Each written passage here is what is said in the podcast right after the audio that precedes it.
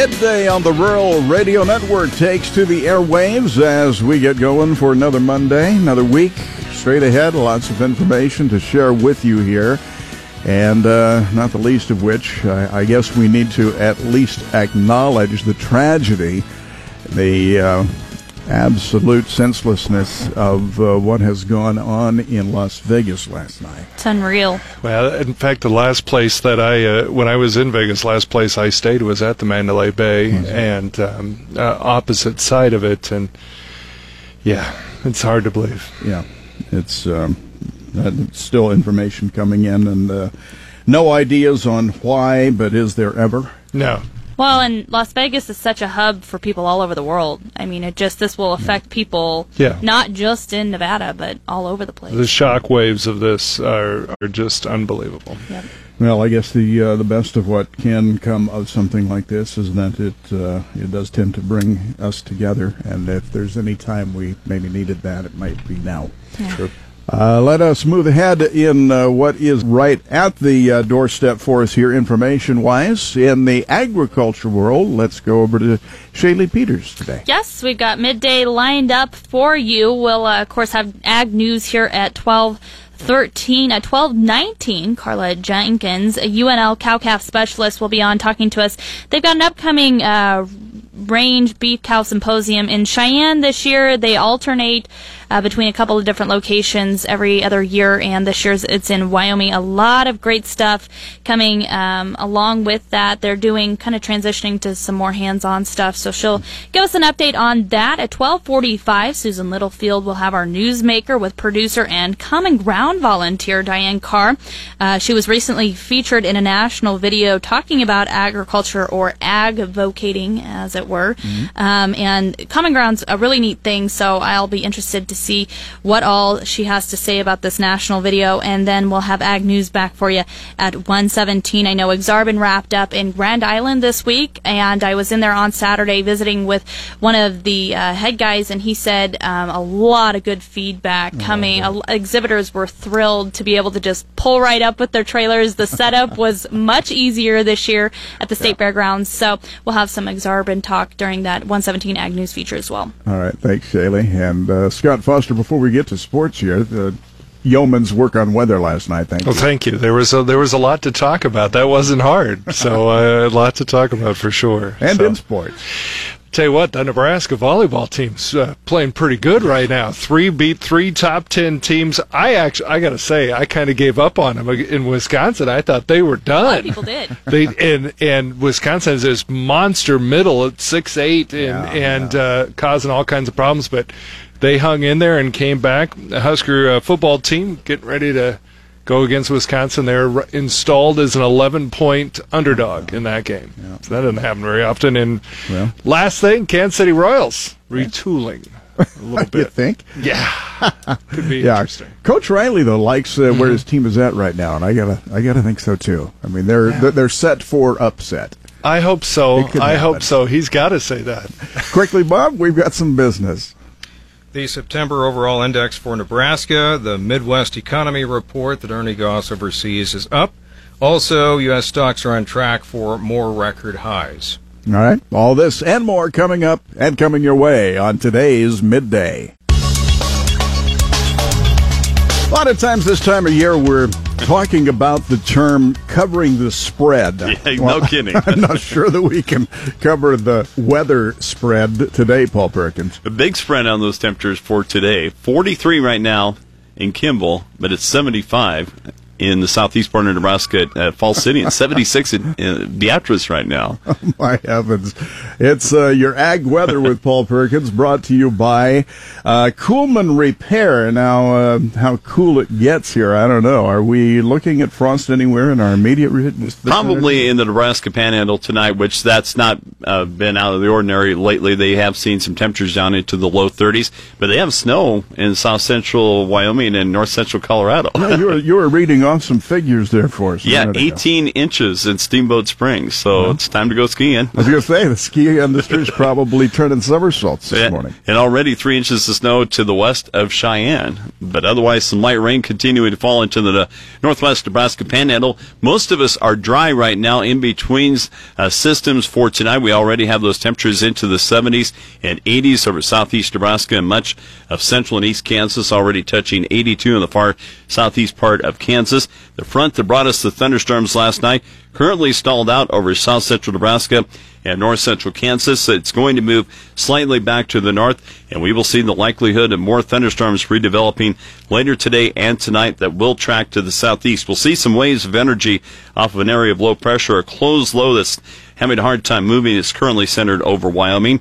We could see, excuse me, some strong or severe storms later today and that looks like the most likely area going to be from about Holdrege down to Norton and Phillipsburg, south to Garden City and Dodge City. Temperatures today, a whole gambit of the spread here. Temperatures ranging from the 60s north of this front to the 80s south of the front. That front will push farther southeast tomorrow for a cool day. Rain expected to increase in coverage by tomorrow night and then again Wednesday night as that front lifts back to the north as a warm front and we'll be just kind of fishtailing uh, off and on over the next few days to keep that chances for off and on rain going uh, for the next several days, including likely chances of rain in central Nebraska for Wednesday night into Thursday night. Now, this slow moving area of low pressure and a front will move to the east for Thursday and Friday for another chance of rain. Once that low and front exit, we will see some dry conditions over the weekend. Temperatures this week expected to be pretty much in the 60s for the most part. Then we'll warm up over the weekend into the 70s where we'll have a lot more sunshine. Now, the long term forecast for Nebraska indicates temperatures will be cooler than normal. That's actually for Nebraska and Kansas, cooler than normal this weekend through October 15th overall. And in central Nebraska, our daytime highs in that period usually average in the upper 60s with overnight lows mostly around 40. There is some good news to get the fields dry after these upcoming rain chances this week. It looks like right now near normal to drier than normal rainfall expected in Nebraska and Kansas this weekend through the 15th. The weather factors affecting the markets today include a widely variable rain pattern in the Midwest and beneficial rain falling across Brazil. More rain will return to the southern plains into the upper Midwest. Later in the week, that includes the central and east corn belt that has been dry for several weeks. In the western Midwest, the stretch of, excuse me, rainy weather will continue to disrupt harvest. For the meantime, though, the good harvest progress is being made in the drier eastern Midwest. The Delta and Southeast also expect another week of dry and mild conditions to continue to help their harvest, but that dry weather actually interfering with grain shipping. Barge freight rates hit a three-year high last week as water levels on the lower Mississippi River fell to near record lows. Now later today and tomorrow, significant early season snowfall can be expected across much of Western and central Montana, that's where some locations could receive 8 to 12 inches on the backside of this low that's bringing us the rain. Elsewhere in the northern plains, a drier trend this week will renew some harvest activity. Towards the end of the week, mild weather should return to the plains and much of the west. Soil moisture in central Brazil is continuing to improve, and that will lead to more early soybean planting after rain over this last weekend and some early corn planting already underway in central Argentina, where soil moisture is at favorable levels. All right, and brought to you by Coolman Repair, your ag weather every day at this time during the midday program. I had the uh, the mixed fortune of having been uh, in Liberal, Kansas yesterday Uh-huh. uh, evening about six o'clock, and so the the goal was to get along that US 83 line coming up through that. It felt like surfing the back end of that uh, of all of that rain and stuff, and and some people got a little bit of damage out of that. I Really? understand. So a bit on the rough going to Yeah. do some travel in there. Yeah, we've had reports of semi drivers having to be pulled off the road last week or last night. plan on not doing that again. we got that stalled uh, cool front there, and that's going to probably give us a, a repeat of last night. Yep, extent. that front just going to continue to fluctuate through the region. We'll see those waves of energy off that low to the west, and that'll keep that weather very unsettled this week. All right, that's the way it l- stacks up for this time around. And when you need weather anytime, You could go to krvn.com.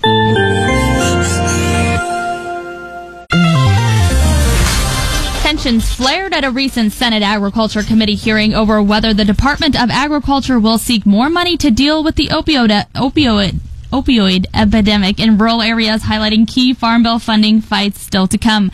I'm Shaylee Peters on the Rural Radio Network as we take a look at ag news. Agriculture Secretary Sonny Perdue held a listening session on the opioid crisis earlier, and USDA re- runs rural development programs to deal with the drug treatment, prevention, and recovery. But top Senate Ag Democrat and appropriator Patrick Leahy of Vermont argues it's not enough. He presses Perdue's rural, rural development assistant and has let repeatedly to say if her agency will ask for more money. You have my commitment to steward whatever resources are provided. Are you going to push for us providing those resources? You have I'm, wearing, I'm wearing my hat as the vice chairman of the appropriations committee now. you have my commitment to steward the resources that are provided. Well, I I would say to steward them, you're going to have to get them, and I, I realize the restraints. But you know, I've talked with Secretary Perdue about this too. Senate Ag Chair Pat Roberts intervened, telling Leahy.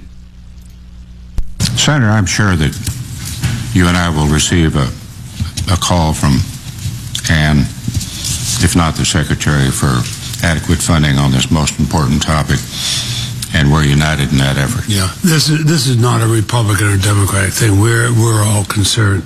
House and Senate appropriators have already reser- reversed the president's proposed cuts in key rural development programs, including water and sewer and other grant and loan programs.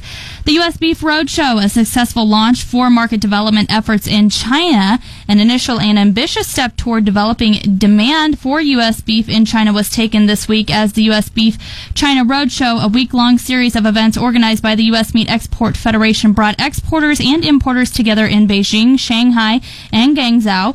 These activities were made possible through support from the Nebraska Beef Council. The beef state is looking for to add more dairy processing to its value-added livestock portfolio. Bryce Duskett has more for us. Representatives of Grow Nebraska Dairy Coalition will attend the World Dairy Expo in Madison, Wisconsin this week to meet with prospective dairy processors as part of an aggressive and integrated recruitment effort. Grow Nebraska Dairy is promoting the quote first mover advantage, which is a concept that the next dairy processor to locate in the state will have their pick of the litter in terms of location as well as the first opportunity to establish relationships with these states' current dairy farmers to supply their milk. The group will tout Nebraska's distinct advantage in terms of dairy processing. Those advantages include a good supply of high quality milk, low energy costs, abundant water, an attractive regulatory environment, business incentives, market access, and communities already vetted and on record as being willing and ready to welcome a dairy processor. Grow Nebraska Dairy includes representatives from the State Dairy Association, Nebraska Department of Agriculture, Nebraska Department of Economic Development, Nebraska Public Power District, the University of Nebraska, and the Alliance for the Future of Agriculture in Nebraska. Reporting for the Rural Radio Network, I'm Bryce Duskett. And the Senate Agriculture Committee will consider the nomination of Bill Northey and Greg Ibach this Thursday. Northey was nominated by the Trump administration to be the Department of Agriculture Undersecretary for Farm and Foreign Agricultural Services.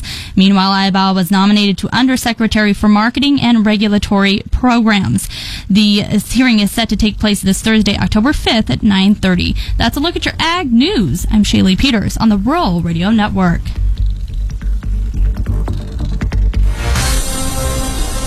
You crop growers often find the fall a good time to take soil samples from your fields for an analysis, using that information to map out your nutrient management strategy for next year's production. The composition of that sample is vitally important, which puts the accent on sampling technique. From Kansas State University, this is Agriculture Today.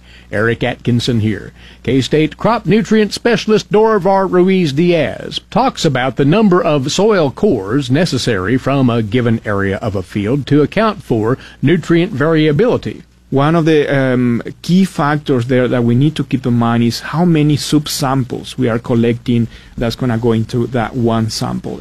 And ideally, we typically say, you know, for an area that you are sampling, we want to see at least 15 to 20 subsamples Uh, that will be a soil core that's going to go into that sample that you are sending it to the lab.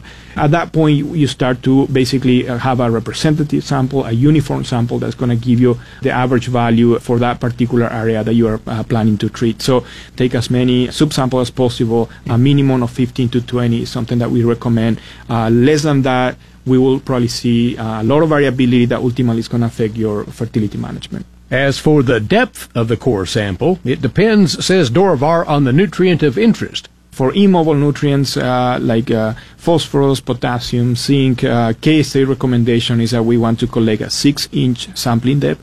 The key is really, again, try to be consistent. As we are collecting that sample across the field, be consistent, and, and again, that way we are not introducing another variability that's coming from uh, that stratification of nutrients that we see in the field. So, yeah, that's another dimension of, of variability that we have, not just the, the variability across the field, but also what happening, you know, in the soil profile in terms of, of nutrients, and especially the immobile nutrients.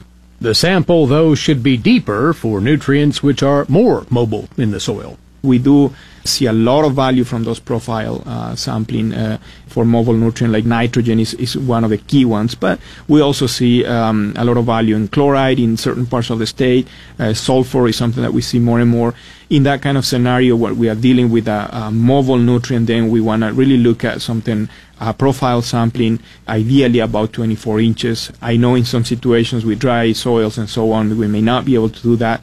But uh, I know many producers that will collect 18 inches or, or something, whatever is, is possible, and still has a lot of value uh, in terms of seeing a little bit more what you have in that entire profile for those mobile nutrients.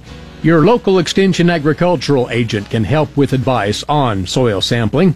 That's K State's Dorivar Ruiz Diaz. And this has been Agriculture Today over the K State Radio Network.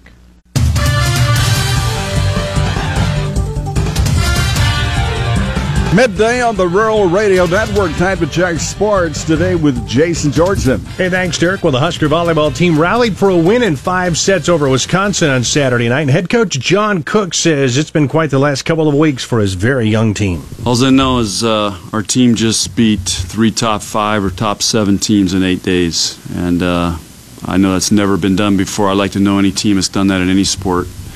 So, impressive job. And, and we just you know, to be up to play those three teams at that level in eight days is is a you could tell we just weren't ready to go tonight and sluggish and slow, but uh, they found a way to, to wear them down and get the crowd into it, and we started playing better, and we played great in the fifth. The Huskers will try to keep it going this week with matches against Michigan State and Iowa. Nebraska linebacker Ben Stille was honored today by the Big Ten for his performance against Illinois as he was named Big Ten Freshman of the Week. The redshirt freshman from Ashland shined with four tackles, including three tackles for loss in his first career sack, and the Huskers' big win over Illinois. Alabama still owns a sizable lead in the Associated Press college football poll following Saturday's rout in Mississippi. Crimson Tide claimed 44 of 61 first place votes, while second ranked Clemson picked up the remaining 12. Third ranked Oklahoma is followed by Penn State, with Georgia climbing two spots to fifth. Washington, Michigan, TCU, Wisconsin, and Ohio State round out the top 10. Well, the Big 12 Conference and Fox Sports announced today that K State's October 14th home game against TCU will kick off at 11, and that will be televised nationally by FS1. Eric Hosmer, Mike Moustakas, Lorenzo Cain, and Alcides Escobar tipped their caps and likely said goodbye to Royals fans yesterday. And then the playoff bound Arizona Diamondbacks ended the regular season with a 14 2 win over the Royals. The foursome joined the Royals in 2011 and keyed the team's run into consecutive World Series, including the title in 2015.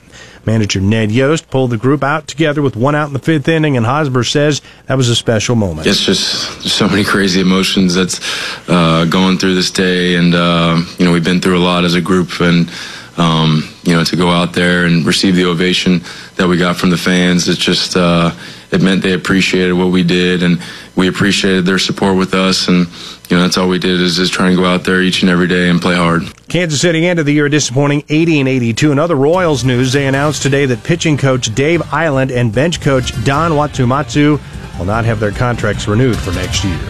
That's a look at sports. Stay tuned. More midday is just ahead. You are listening to the Rural Radio Network.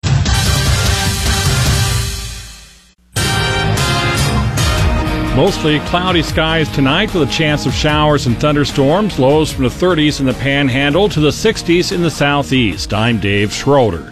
Governor Pete Ricketts today reacted to the deadly shootings in Las Vegas last night, saying that citizens need to be aware of their surroundings when they attend similar events. When you have somebody who acts in the way that apparently there's just a single person did, you're always at risk no matter where you are. And I think that's one of the things that we have to just remain vigilant on, about. And again, you know, encourage um, you know people to remain vigilant with regard to when they're at large public gatherings. Certainly, we look at issues with regard to security uh, all the time to see how we can improve things, just like in all of our other agencies.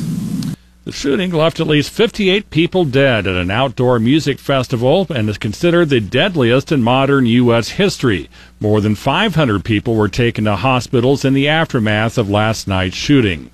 President Donald Trump is calling it the an act of pure evil. Nebraska lawmakers want to consider the positives and negatives of repealing the state's personal property tax. Jim Vokal, the executive director of the Platte Institute for Economic Research, says the institute isn't necessarily calling for a repeal, but is looking to reform it. Uh, so, as companies want to potentially invest in new equipment, new technology, the fact that we have a tax here with the tangible personal property in other states either have a less amount or have repealed it completely puts us at another competitive disadvantage uh, because what we are doing is potentially uh, business owners or uh, a farmer that wants to buy a combine uh, is delaying the purchase of new technology or new equipment because of the unfortunate tax situation. The tax is imposed on office computers, furniture, farm equipment, and other business property. The Kansas Supreme Court is preparing to rule on whether a new public school funding law enacted by legislators this year complies with the Kansas Constitution. The court announced it would issue its ruling this afternoon on whether the law is sufficient in phasing in a $293 million increase in aid to public schools over two years. The court also is considering whether the per student formula established by legislators distributes the money fairly so that poor school districts don't fall behind wealthier ones. The justices ruled in March that Kansas's then $4 billion a year in aid to its 286 school districts was inadequate. Four school districts that sued the state in 2010 argued that lawmakers needed to phase in an increase of at least $900 million over two years. Breaking stories, weather, and traffic. When you follow us on Facebook and Twitter in the News Center, I'm Dave Schroeder. Well, imagine, if you will, the opportunity to tell the story of agriculture, something that you live every day. I'm Susan Littlefield on the Rural Radio Network, and Diane Carr joins us now, a producer from Nebraska who's got the opportunity to be on the the big screen, shall we say, and uh, being a part of a Common Ground video that's recently aired and has been bouncing around social media. And Diane, what a neat opportunity for you to be a part of Common Ground, to be able to tell the story about what you do in your operation every day. I, I appreciate the opportunity to be um, part of Common Ground. It's volunteer farm women that um, serve as a resource for people. Um, so they have a, a, a good, solid, credible place to go when they have questions about their food or how their food is grown and then getting to tell the story um, through the video format, I felt like it was representative not just of our farm, but of um, farmers in Nebraska, and just you know, I think in the United States in general. Um, you talk to farmers, I think they're all kind of um, cut from the same cloth. Um, we love what we do, and taking care of our resources um, is is just part of that. Tell me what you like about being involved in Common Ground? I like being able to um, have a conversation um, with people when they have questions. I think people are genuinely interested um, in agriculture and farming and learning about that process. And then just to be able to um, tell the stories to people about how much we care about what we do, about you know how much we care about um, our livestock and the things that we do throughout the year so that they can they can thrive. Um, you know how much we enjoy watching the crops grow and, and everything that goes into that, whether it's how we um, you know, manage, you know, uh, the irrigation um, piece of it, um, the nutrient piece of it, the seed technology. You know, there, there's so much thought and care that goes into all of that. And I think when people realize, you know, how much, how much goes into that, they feel really confident about, you know, what they see on the farms when they are driving back and forth from, you know, wherever they're going. Tell us a little bit about, about the farming operation that you're involved with.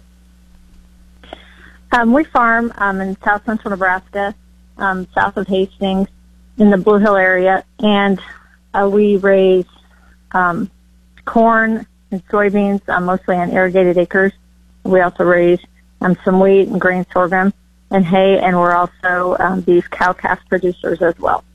How did it come about that you got to be involved in the video for Common Ground? Um, the opportunity to be a part of that video um, was kind of um, came along as part of um, the United Soybean Board. Um, they invested in, in a couple of Common Ground sustainability videos this summer. Um, and what is driving that is food companies actually have a demand for sustainable ingredients, and that's due to increasing consumer demand. Um, because um, we do have the measurements um, to be able to show that U.S. soy is sustainable.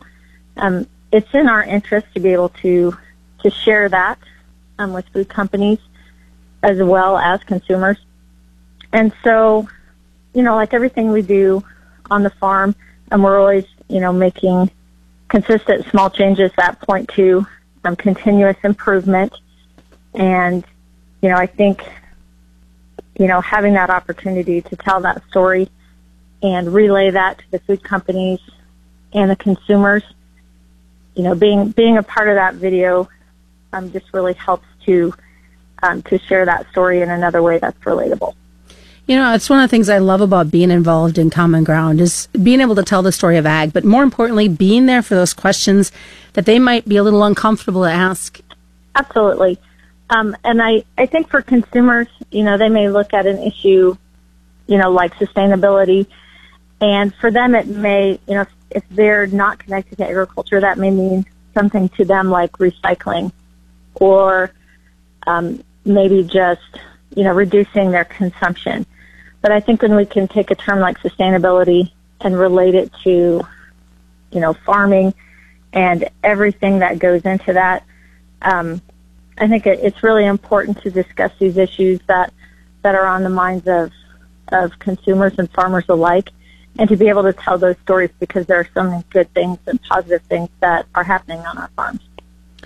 Well, what type of advice would you give to somebody out there that's wondering about what happens on the farm and maybe getting that dialogue going with somebody in the industry? I think advice that I would give, um, first of all, is is to say that you know those those questions they may have or um, you know ideas that they've run across you know, it's always worth it to pursue that a little bit further and to look for, you know, good sources of information and to go to a farmer.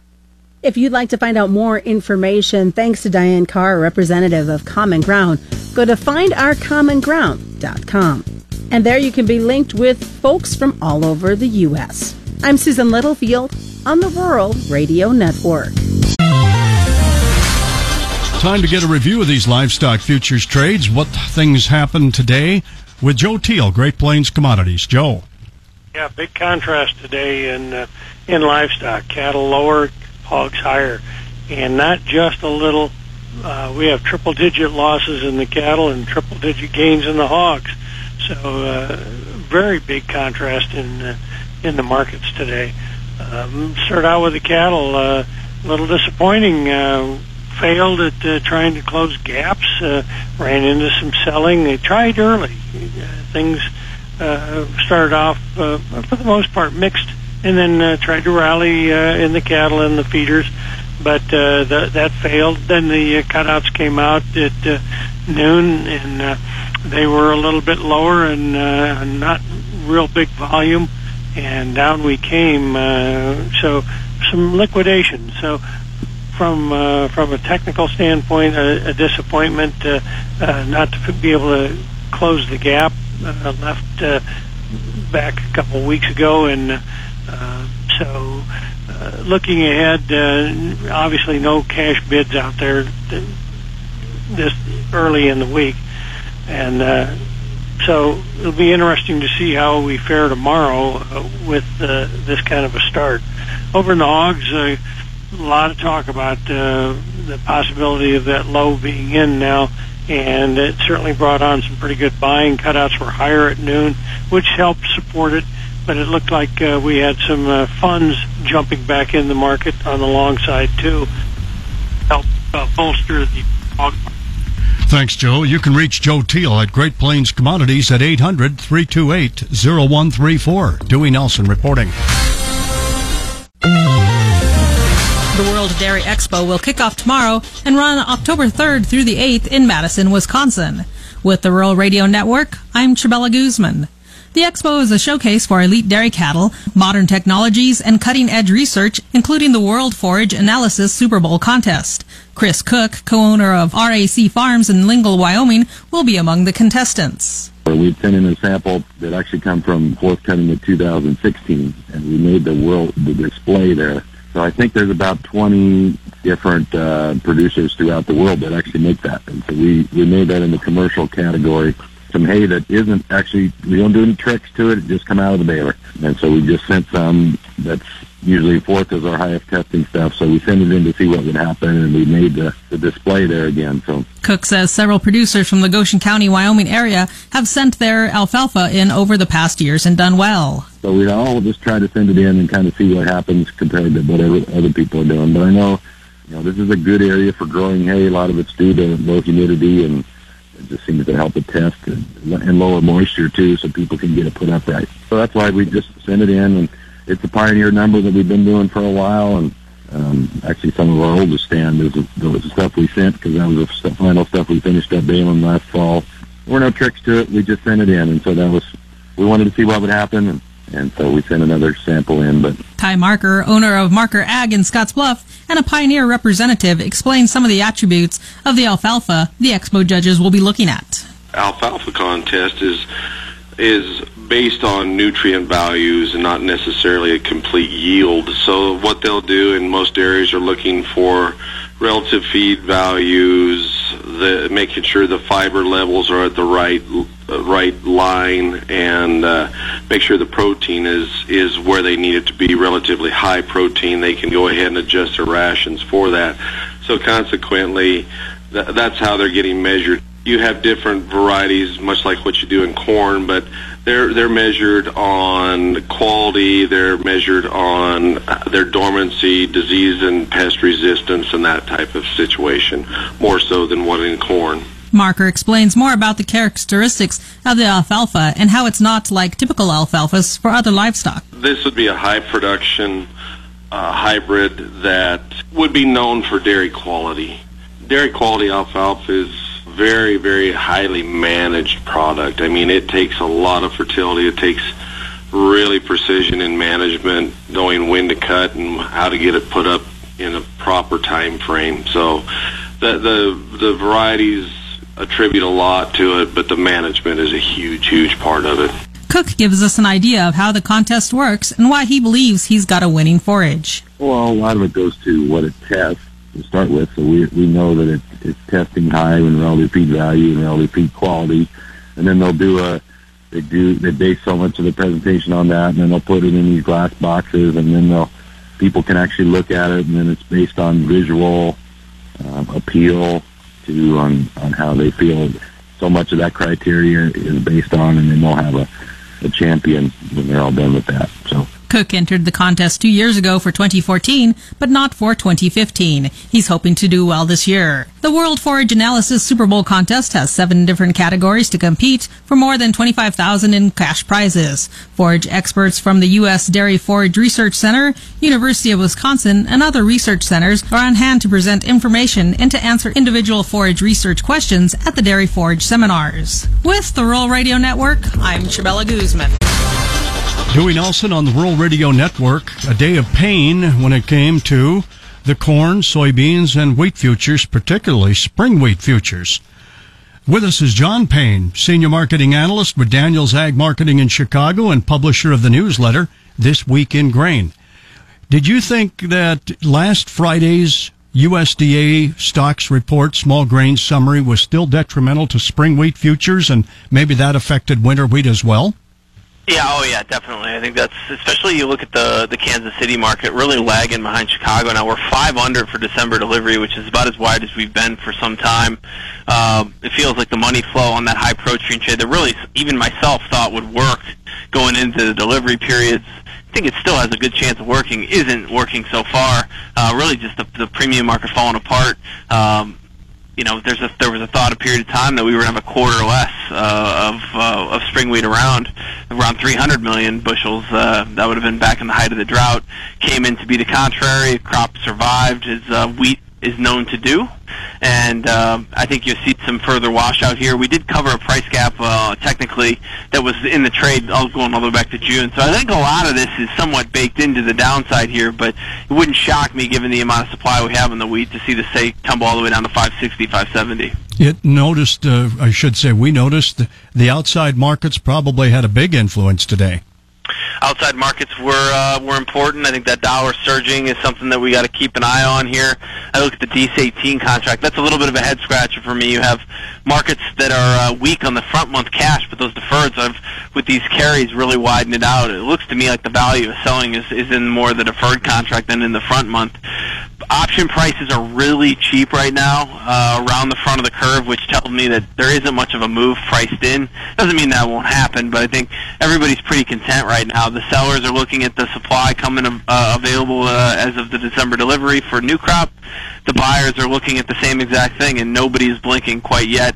I think producers are probably going to move first, given that they have to sell it. But as we mentioned before we went on the phone, weather is a detriment right now west. Harvest has slowed substantially, and it looks to be that way out east here. We're going to get the same rains you guys are getting, uh, I think, into Tuesday and Wednesday. So beans are really the story this week out there in the physical market. Massive uh, yields is what we're hearing, uh, and then corn will take its turn a couple of weeks down the road, I imagine.